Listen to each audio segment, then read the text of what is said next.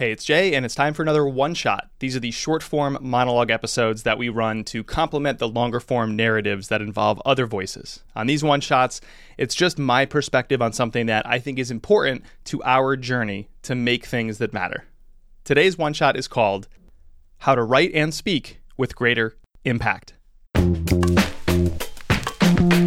Quick, how would you explain the idea of story to somebody who somehow has never heard of such wordy wizardry. Any ideas?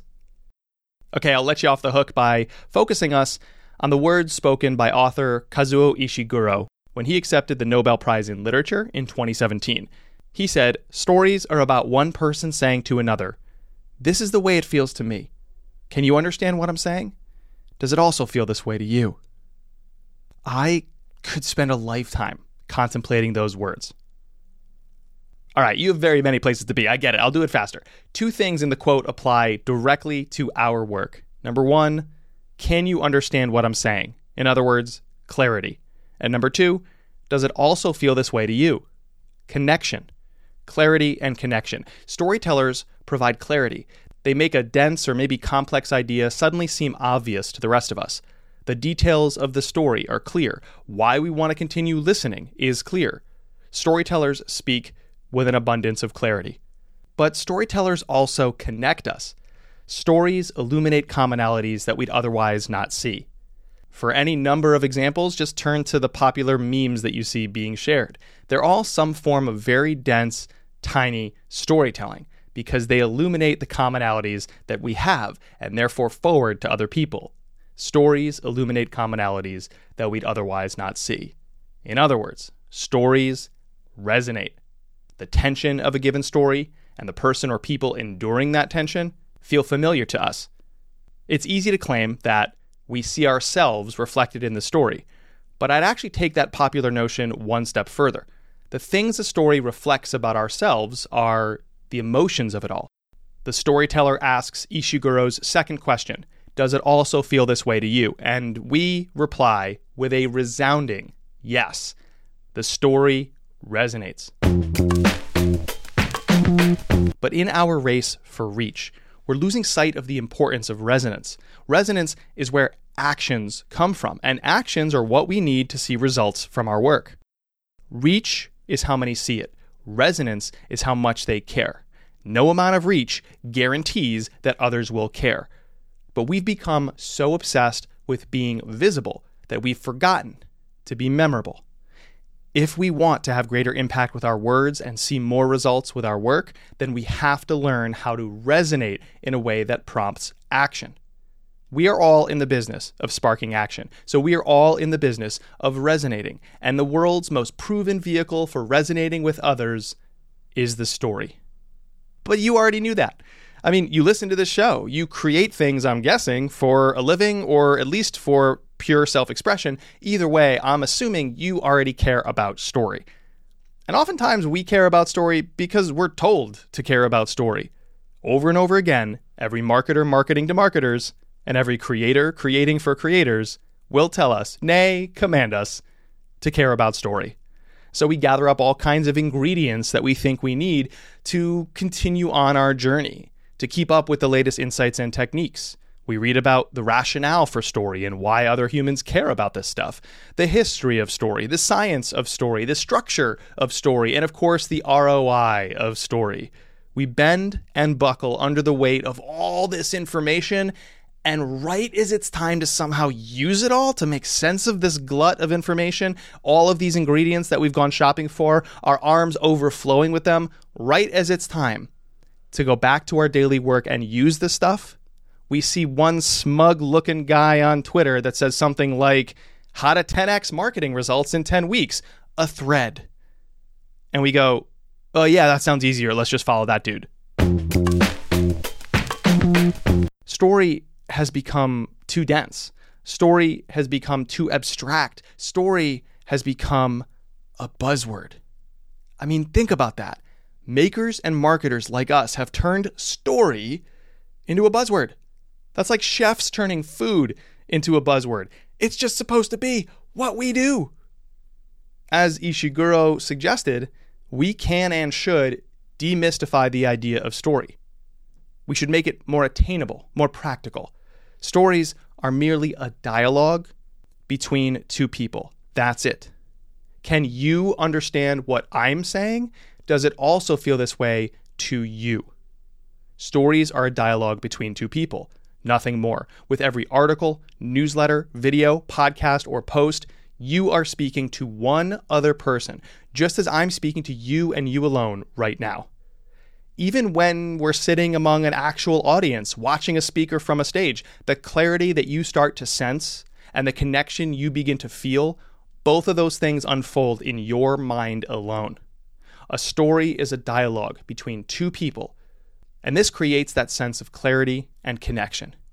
Can you understand what I'm saying? Does it also feel this way to you? We can abstract away this notion of story all we want, gathering up all kinds of ingredients until we can't carry anymore. But eventually, we have to do the actual work. Or said a different way, we have to do the actual work. So the question we should be asking isn't what kind of knives to use in our kitchen or how to arrange that kitchen. The question we need to ask is whether or not we can cook. In other words, this is not about story. This is about the storyteller.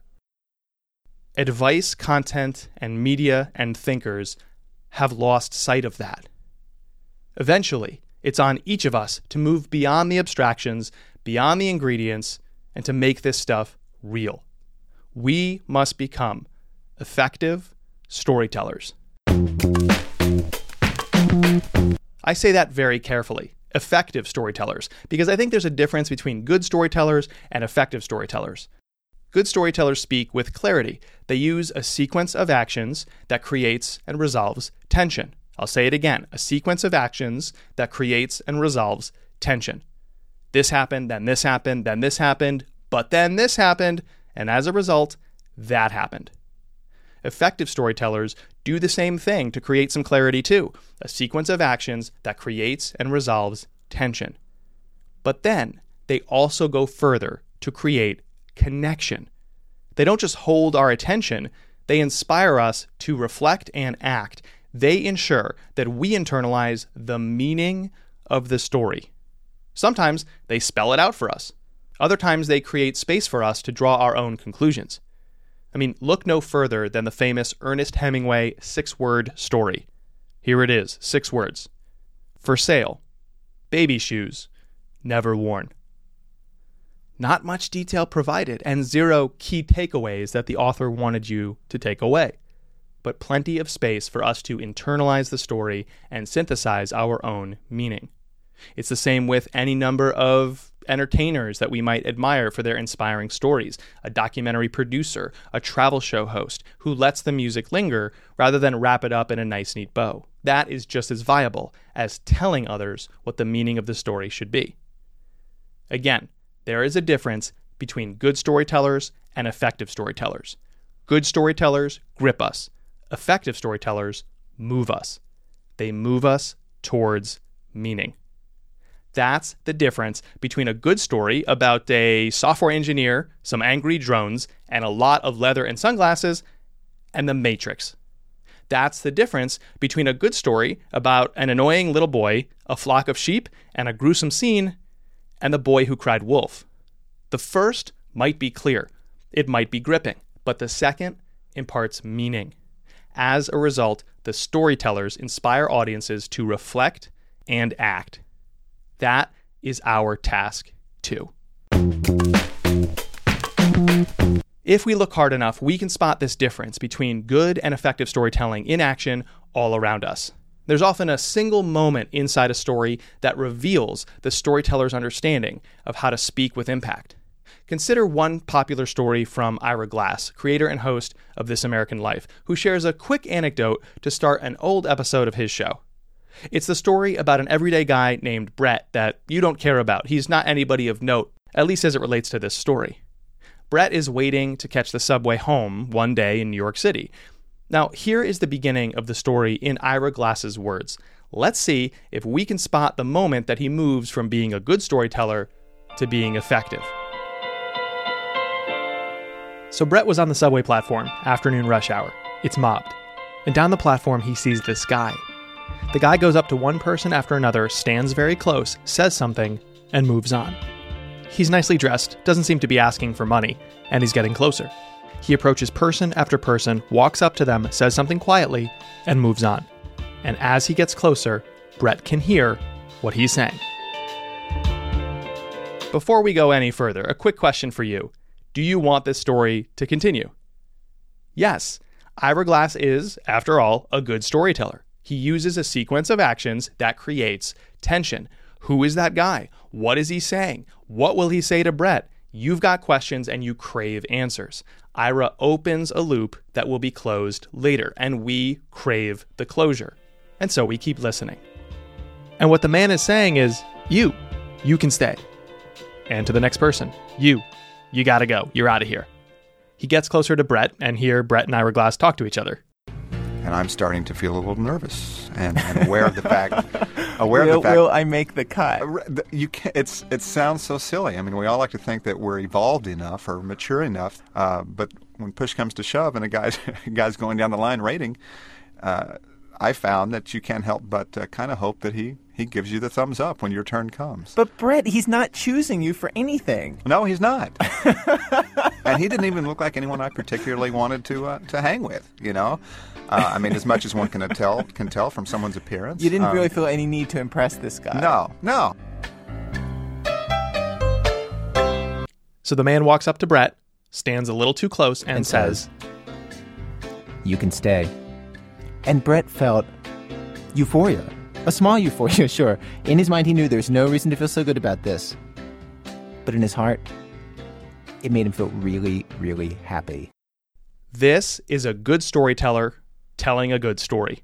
Ira Glass speaks in a sequence of actions that creates and resolves tension. But it's not an effective story, not yet.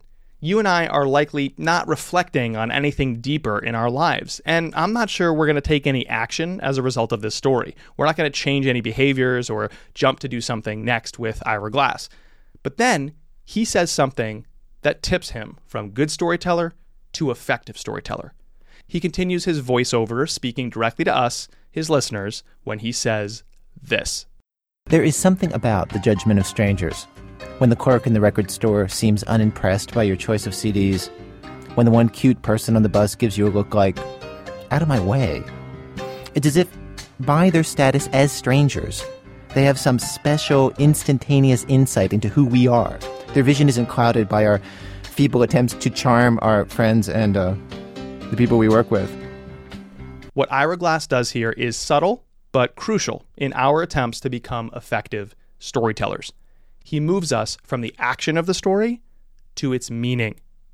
Now, again, some storytellers do this overtly. They spell it out, they share the meaning out loud. Ira Glass has often said, this audio stuff that we do is an especially didactic medium where you need to spell things out.